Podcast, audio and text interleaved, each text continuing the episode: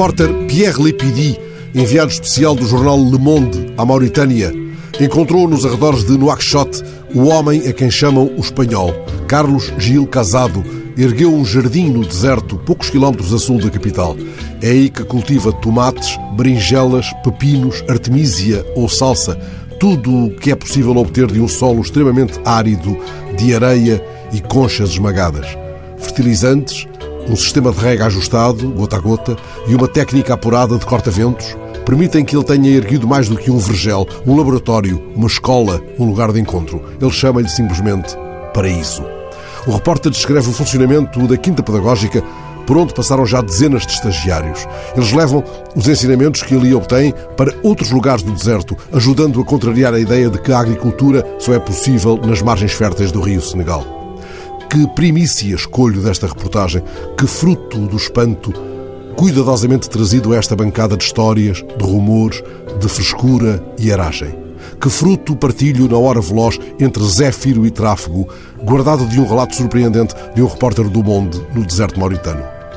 Este que se nos revela como experiência inusitada e legado singelo de um homem que já viu no olhar de outros muitas fomes não saciadas.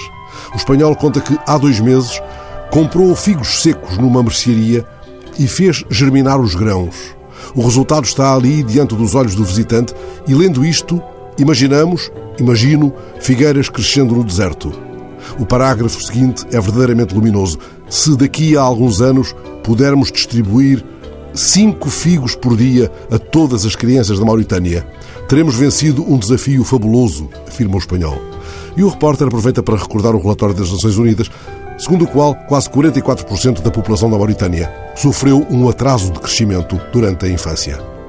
Aqui chegado, penso nos figos de D.H. Lawrence, tal como são colhidos, partidos e comidos num poema de Nuno Judice, incluído no livro As Coisas Mais Simples, editado há uns anos pelo Dom Quixote. Sim, pode acontecer que, ao comermos o figo, a árvore nos agarre a alma com os seus ramos ásperos e a mão se torne um prolongamento da figueira e nos possam nascer folhas de figueira nos braços, como se estes fossem ramos.